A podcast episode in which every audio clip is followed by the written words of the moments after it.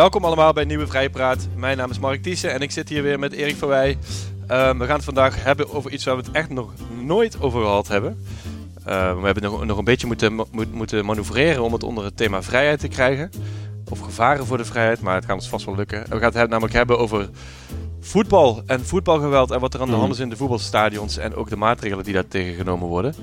Uh, we zien een beetje dat sinds het einde van de coronapandemie de stadions weer helemaal vol zitten. Maar er lijkt ook een verbazingwekkende opleving van het hooliganisme gaande. Iets wat we de afgelopen decennia niet echt gezien hebben.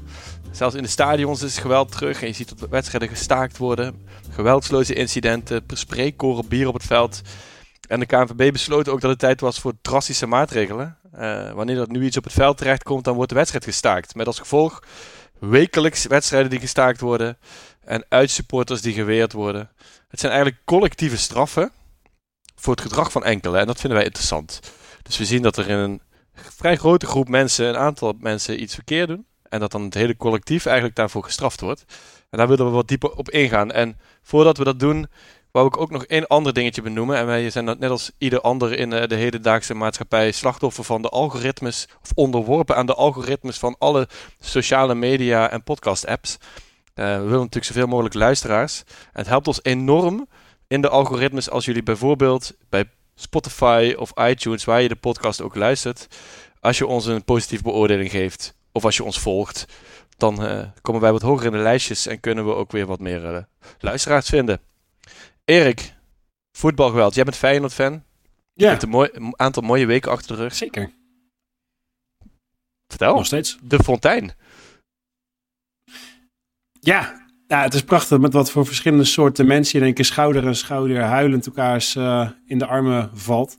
Met echt de Kamerleden van de SP tot, tot de raadsleden van bijeen tot en met de wethouders van de VVD. Dat was echt wel grappig om te zien dat je met totale wildvreemden in één keer een, uh, ja. uh, een hele goede dichte band hebt opgebouwd. Moest je echt huilen? Dus over het algemeen was het nu ook best wel gewelds...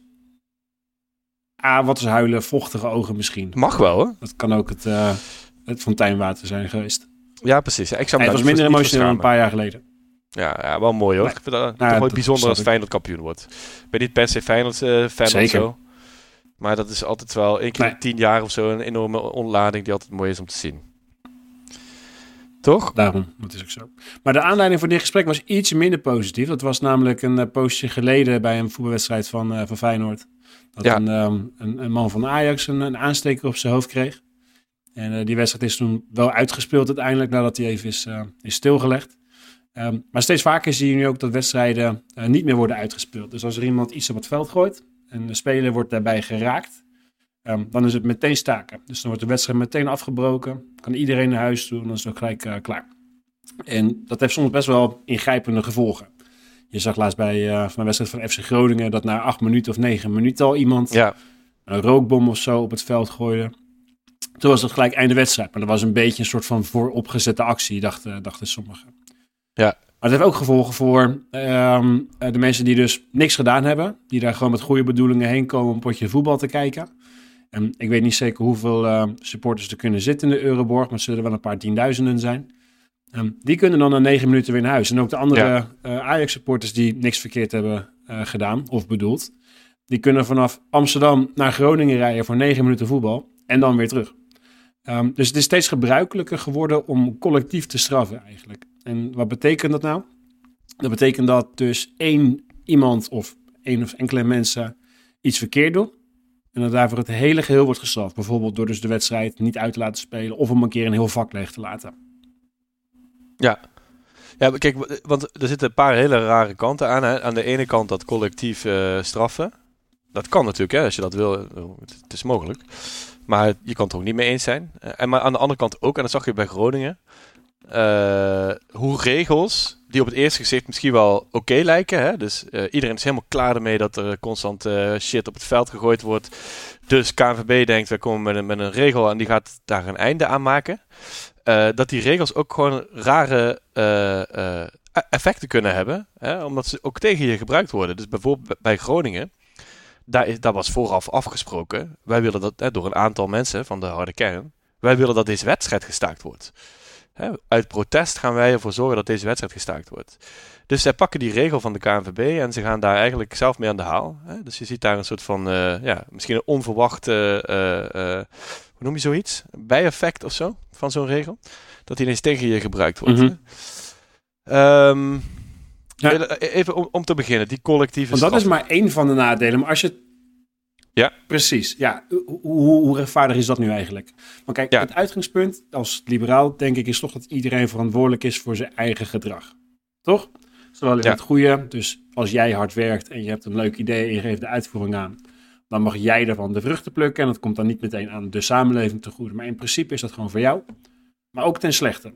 Als jij iets verkeerd doet, dan ben jij degene die daarvoor gestraft wordt. Niet iedereen om jou heen, niet mensen die er niks mee te maken hebben gehad, alleen jij draagt ervan de straf. Dat is een beetje het uitgangspunt. Um, als jij nu bestraft wordt voor iets wat een ander gedaan heeft, dan is het in de kern natuurlijk eigenlijk heel onrechtvaardig. Het is heel gek als jouw buurman zijn vuilnis niet heeft weggezet en dat jij daarvoor een boete krijgt. Ook als hij hem zelf zou krijgen. Dus ik ben iets verder erin gedoken. Hè, van wat is nou een beetje de, de, de context en de geschiedenis van uh, collectief straffen? En het is een, echt al lang geleden is dat al ingevoerd, vooral bij, bij, bij in legersituaties. Bij uh, oude Romeinse ah, ja. legers, als daar een deserteur in een, in een legioen of in een peloton zat en die was ja, het leger uitgevlucht. Dan werd niet hij of niet zijn um, niet zijn familie, maar ook zijn hele legioen werd afge, afgemaakt. Ja, die werden decimeren tegen de muur gezet en een uh, kopje kleiner gemaakt. Ja, da, da, nou, daar komen, zo komen we het woord decimeren. Ook in de Gladiator zag je dat trouwens. Ook ben ik me... Ja, Gladiator? Ja, gaaf film. Hoe komt dat daar vandaan? Ja. Decimeren is dat 1 ja, op de 10, dus, uh, dus maar, ze zetten ze allemaal op een rij. En 1 op de 10 kreeg dan uh, een soort van uh, zwaard in zijn nek. Ja, dat is decimeren. Nou, sidestep. Een hele zure sisser. Oké. Okay. Nou, eh, sindsdien wordt het eigenlijk steeds minder toegepast. Ik heb echt nog even zitten zoeken wat nou um, goede voorbeelden zijn van waar nu nog collectief gestraft wordt. En die zijn best wel zeldzaam. Je hebt af en toe wel een keer een, eh, een oproep daarvoor. Dat gaat dan vooral van een uh, ver rechts of een ver linkse hoek. Uh, bijvoorbeeld de Partij voor de Vrijheid die nog een keer heeft voorgesteld om bij uh, railschoppers uh, van mensen met een, een, migratieachtergrond, om niet alleen die mensen zelf als ongewenste vreemdelingen het land uit te kegelen, maar gelijk ook de hele familie erbij te bestraffen en het land uit te zetten. Dus ook een vorm van collectief straffen, waarbij dus inderdaad mensen aanspreekt niet op basis van hun gedrag, maar op het gedrag van mensen in hun omgeving. Uh, dus je ziet gelukkig dat het niet heel veel voorkomt. Ja, um, nou... Maar wat zijn uw argumenten voor collectief straffen? Ja, daar ben ik ook benieuwd naar. En ook het verschil, Erik, tussen... tussen kijk, maar, er is natuurlijk, je hebt de collectief straffen vanuit de overheid, maar dit is anders. Hè? Dit is uh, ook vanuit de KNVB. Dus het is niet echt dat daar uh, uh, de wet op van toepassing is of zo. Maar is dat, maakt dat nog verschil? Ja, ik vind van wel. Um, eerst even je eerste vraag van, maakt het nou verschil? ik denk dat het heel belangrijk is dat zowel de overheid als ook um, grote private partijen zich aan bepaalde spelregels houden. Voorbeeldje, een uh, overheid mag niet zomaar je vrijheid van meningsuiting beperken. Maar als je nu een platform hebt als Twitter of als Facebook en je bent daar de eigenaar van, dan heb je gewoon een onderneming. Maar ik vind dat je dan ook uh, moet houden aan bepaalde regels rondom de bescherming van, van vrijheid van meningsuiting, om maar wat te noemen. En ik denk ook dat de KNVB zich dus aan bepaalde regels rondom um, het beschermen van, van de rechten van mensen die niet per iets verkeerds hebben gedaan. Dat je tot een bepaalde hoogte een KNVB er ook aan mag houden. Um, in het verleden zijn er wel vragen over gesteld, schriftelijke vragen in de Tweede Kamer, over, over het collectief straffen van groepen mensen. En dat ging dus door de KNVB, mag dat zomaar. En uh, dat was van uh, een Kamerlid van uh, de Socialistische Partij, van NISPE. En die vroeg aan minister Graphaus van Justitie en Veiligheid of je nu als KNVB collectief mag straffen. En die gaven als rechtvaardiging voor het collectief straffen dat het niet alleen ging om het, het leed toevoegen, om het mensen een tik op de vingers te geven, wat het eigenlijk mee gaat om het beschermen van de veiligheid. Als jij nu lid bent van een vak waar vuurwerk vandaan wordt gegooid, dan is het een heel verstandig idee om de volgende keer dat vak thuis te laten blijven, omdat er blijkbaar in dat vak rotte appels zitten. Wat vind jij van die argumentatie? Um, Snijdt het hout volgens jou? Ja, ik vind hem eerlijk gezegd heel moeilijk. Omdat, kijk, wat is het doel? Je wil niet dat er dingen, hè, dat, dat mm -hmm. in ieder geval. Veiligheid betekent in principe, uh, er mag dus niemand geraakt worden door dingen die op het veld komen, toch? Met name spelers, maar ook ander publiek. Dat lijkt mij dan mm -hmm. het veiligheidsargument. Ja, dat voorkom je wel door misschien door zo'n heel vak thuis te laten. Alleen Mhm. daar staan dus wel gewoon, het ligt eraan welke club je hebt, maar de vakken bij Feyenoord zijn vrij groot. Eh, daar staan ook gewoon een paar duizend mensen die niks gedaan hebben.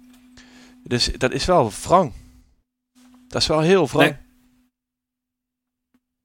Dat is het ook. Dat is het ook. Dus En zijn we tegen. dat geldt nog eens een keer vooral. Precies, dat vind ik wel. Dat geldt vooral, denk ik, als er nog andere maatregelen zijn om hetzelfde doel te bereiken die minder ingrijpend zijn.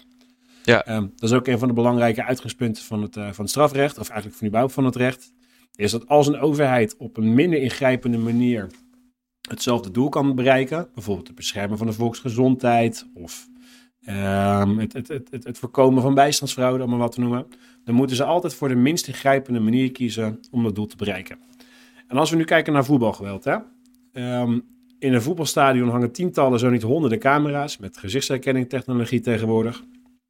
Waardoor het toch uitstekend mogelijk zou moeten zijn om degene die verantwoordelijk zijn voor het gooien van zijn vuurwerkbom, of die het nodig vinden aan een vak te bestormen, om specifiek die mensen te bestraffen. En niet Ja. alleen, of niet te kiezen voor de hele buts maar eruit te gooien, of de hele wedstrijd maar stil te leggen. Dus is het niet zo dat ook een KNVB ervoor zou moeten kiezen om eerst echt alles op alles en niet een beetje miesmuilend, maar echt alles op alles te zetten. ehm, om die rotte appels er nu uit te pikken en hen een stadionverbod voor het leven op te leggen? Of mag de KNVB kiezen voor de makkelijke weg? Namelijk de onschuldige gezinnen en zo meepakken bij de straf, omdat ze dan niet hoeven uit te dokteren wie nu eigenlijk verantwoordelijk zijn en gerichte maatregelen hoeven te nemen. Ja, kijk, en, en, en, maar gebeurde dat dan niet? Vraag ik me af. Want je ziet nu ook bij die, die wedstrijden die gestaakt worden. De meeste mensen die eh, ervoor zorgen dat die gestaakt worden. Dus de gooiers van iets of degene die op het veld komen. Die hebben ze echt wel bij de lurven. Hè? Dus die camera's zijn inderdaad Hm. heel goed. Eh, dus die, de mensen krijgen ho- hoge straffen. Dat is echt niet misselijk. Het wordt ook eh, volgens mij civielrechtelijk wordt er heel veel schade op je verhaald. Hè, er, wa- er was een verhaal over een jongen van, ik geloof, eh, ik weet niet, 15, 16. Waarbij Ja. Groningen zei, ja, moeten we nou Mhm. serieus, eh, wat is het, tienduizenden euro's op deze, ja, flyer, moeten we nou serieus, wat is het, tienduizenden euro's op deze jongen gaan verhalen? Dat is ook niet echt in verhouding, hè? dus ook daar loop je weer tegen, Ja. tegen problemen aan. En, en het probleem is ook wel ergens, Mhm. denk ik, dat je bent nu een soort van categorisch aan het straffen, of, of generiek, ik weet niet wat het goede woord is, maar in ieder geval, bijvoorbeeld iets op het veld gooien. Hè, er mag niets op het veld komen. Dus inderdaad, iemand gooide een propje. Een jongen die gewoon, eh, gewoon geen hooligan, gewoon, die zat ergens op een tribune. Die werd, werd een beetje meegevoerd door wat er aan, de hand was. En volgens mij gooide hij een propje bij Groningen. St- eh, is dat even erg als een eh, batterij op het kop van Davy Klaas gooien? Dus ook daar zitten weer rare dingen, vind ik. Hè? En bijvoorbeeld afgelopen weekend was Heracles eh, tegen, ik weet niet tegen wie, tegen Jong Ajax volgens mij. Die hadden kampioenswedstrijd, Heracles. En die club die Mhm. komt op voorsprong. Mensen zijn super blij. En in het, de spelers van Heracles gaan dat vieren bij de eigen supporters. En er belandt een beker bier op het veld. In het vieren. Mhm. Moet je dan... Ja, er wordt gestaakt. Hetzelfde is bij mijn club ook gebeurd. Precies hetzelfde. Sp- Spelers vieren bij het eigen vak een treffer. Er belandt een beker op het veld. eh, wedstrijd gestaakt. Zijn de regels dan nog wel... Is dat wel het doel wat je wil... Hoe zeg je dat? Het doel wat je wil halen met de regels, wordt dat dan nog wel gehaald Ja. met zo'n regel? En dat, denk ik ook niet. Eh, Als je kijkt naar... eh, ik maak mij zorgen over het volgende. Mijn club, MVV, niemand heeft ervan gehoord. Al twintig jaar eh, eerste divisie. Maar ze doen het goed dit jaar. Ze gaan play-offs spelen. Dat betekent dat het niet meer om één wedstrijd gaat, maar om twee wedstrijden. Stel je voor, zij moeten, vandaag moeten zij spelen tegen NAC uit. En zaterdag moeten ze thuis tegen NAC. Stel je voor, NAC wint met 1-0 vandaag. En die moeten straks op zaterdag tegen, tegen NVV in Maastricht. Dat stadion is een heksenketel, dat wordt heel moeilijk voor NAC. Wat is de prikkel die jij hebt als NAC-supporter? Je moet gewoon zo snel mogelijk die wedstrijd gestaakt krijgen. Want je weet, de maatregel van de KNVB is, hij wordt zonder publiek uitgespeeld. Dus het voordeel dat NVV heeft, valt weg. Dus wederom is er een prikkel voor supporters om shit op het veld te gooien zodat die wedstrijd gestaakt wordt. Dus ook daar weer is die regel niet, eh ja, daar staat zo'n juridische term voor. Is het niet, eh, Ja. dus het, het doel wordt voorbijgestreefd. Dat is denk ik misschien wel het belangrijkste argument tegen dus die vorm van collectief straffen. Dat je inderdaad, als je nu echt erop uit bent om rotzooi te trappen. Als je erop uit bent om zoveel mogelijk te verstieren en, en Ja, inderdaad. te, ver- te, te verpesten. Dan is het heel makkelijk inderdaad om daar gebruik van te maken. En als je dan weet van tevoren wat de gevolgen zijn van zo'n straf. Namelijk dat jij niet de enige bent of dat jij niet eens een zwaardere straf krijgt dan anderen. Maar dat het hele stadion in één keer naar buiten wordt geveegd. Dat jij wel of niet een stadionverbod krijgt, wat dan vervolgens wel of niet wordt gehandhaafd, waar je best makkelijk omheen kan, eh, kan werken. Eh, dan is er natuurlijk een hele makkelijke manier om die boel daadwerkelijk op die manier te verzieken voor de rest. Ja, En nog los van alle ehm, argumenten over de, hoe, hoe onrechtvaardig het dan wel niet is dat je mensen bestraft voor iets wat ze zelf niet gedaan hebben. Los van het argument dat, dat, dat ik denk dat betaald voetbalorganisaties veel meer zouden moeten doen met het gericht aanpakken van, ehm, van mensen die de boel eh, ver- verpesten. Ik denk dat dat argument misschien wat sterkst is om dus tegen die vorm van collectief straffen te zijn. Dat het heel makkelijk is om er misbruik van te, te maken als Ja. je erop uit bent om de boel te verkloten. hey, maar dan, dus ik merk dat wij allebei be- best wel, eh, aan de- ja, gewoon niet zo happy zijn met, met zo'n eh, generieke maatregel, collectieve straf. Nee. Maar wat dan, wat dan wel, hè? Mhm. Want ik wil ook wel dat er gewoon opgehouden wordt met spelers bekogelen eh, en onveilige situaties in de stadions. Dus wat doe je dan wel? En ook Nou- dan kom je weer in de problemen, vind ik. Hè? Want eh, stel je voor, eh, dus we hebben, dan moet je het echt eh, met strafrecht gaan doen, denk ik. Toch? Of Mhm. hele lange stadionverboden en zo, maar daar gaan Denk mensen niet ja. echt tegenhouden hoor. Dus dan kom je in strafrecht en dan zou je dus bijvoorbeeld, stel je gooit een beker bier richting een speler en dat wordt, wordt allemaal gefilmd, dus hebben je te pakken. Wat is dan een goede straf? Wat is dan een goede straf? Want je moet wel hele hoge straffen gaan uitdelen, wil je dat dus gaan voorkomen. En, en zou het dan... Is, dus als- stel je zou, zou dat niet in een stadion doen. Dus je zou eh, op straat, jij komt langslopen en ik mag jou niet. En ik gooi een plastic beker bier op jou. Wat zou ik voor straf krijgen? Dat is niet zoveel, denk ik. Toch? Nee, goed, goed punt. Hoe zou je dat nou vergelijken met de buitenwereld? En gelden er in het voetbal dan strengere of minder strenge regels dan de buiten? Nou ja, dat, dat moet dus wel strenger. Anders ga je het niet tegenhouden. Je kan niet iemand een boete geven voor, wat is het, baldadigheid of zo zal het zijn. Als je, als je beker bier op iemand gooit. Dus je moet al keer, weet ik veel, keer honderd moet je al gaan, eh, gaan eh, straffen. Voor hetzelfde vergrijpen in een stadion. Dat is ook raar, toch? Je kijkt Vind ik bedenkelijk. wel. Dat is, ook Ja. raar. Want als je nu... Kijk, je hebt ook wel een theorie, dat, zeg maar, dat noemen ze risico aanvaarden. Hè? Als jij nu als voetballer wordt uitgescholden in een stadion. Omdat 10.000 man zingen dat je moeder een bepaald beroep heeft. Ja. Kijk, als het op straat zou gebeuren en niemand zou het naar je roepen, dan zou het heel logisch zijn. Ja, precies. Ja, precies. Eh, Je moeder is een Je accountant. moeder is een accountant. Ehm, Kijk, als dat... Precies, als dat in het echt zou gebeuren, dan zou je daar best wel een bekeuring voor kunnen krijgen. Voor belediging of ehm, eh, ja, iets in die richting. Als het in een stadion doet, dan wordt er eigenlijk ja, ervan uitgegaan van nou, dat, dat hoort er een beetje bij. Ja, dat is ook Daar niet kun goed, je hè? ook nog een gesprek over hebben. In hoeverre accepteer je nu? Maar dat is het Ja. ook niet. Dat is het ook Nee. niet. Is het ook zeker niet. Maar je hebt dus wel daarin een beetje twee, eh, twee maten. Soms die strenger zijn, soms die minder streng zijn. En daar hebben we nu niemand duidelijkheid over nu. Dit is echt een extreem lastig probleem. Eh, Dat zou je misschien niet zo zeggen op het eerste gezicht, maar dit is gewoon niet zo makkelijk op te lossen. Is het ook? Jezus. Nou, ik had gehoopt dat we hieruit zouden Nee, dat komen. is het ook echt. Dat maakt het ook zo interessant. Ja, nou, dan moeten we misschien eens keer iemand Nee, uitnodigen. we wisten wel dat dat niet zou gebeuren. Nee, precies. Nou, Oké, nou, ik vond het wel leuk om over voetbal te praten eens een keertje. Ja, en eh, ja, MVV tegen Feyenoord volgend Dat jaar, hè? Eredivisie. Toch? Ja, leuk. Jullie hebben Skybox, toch? Zeker, zeker. Kijk ernaar uit. Yo, hey, goed man. Dankjewel. Right, ik spreek je.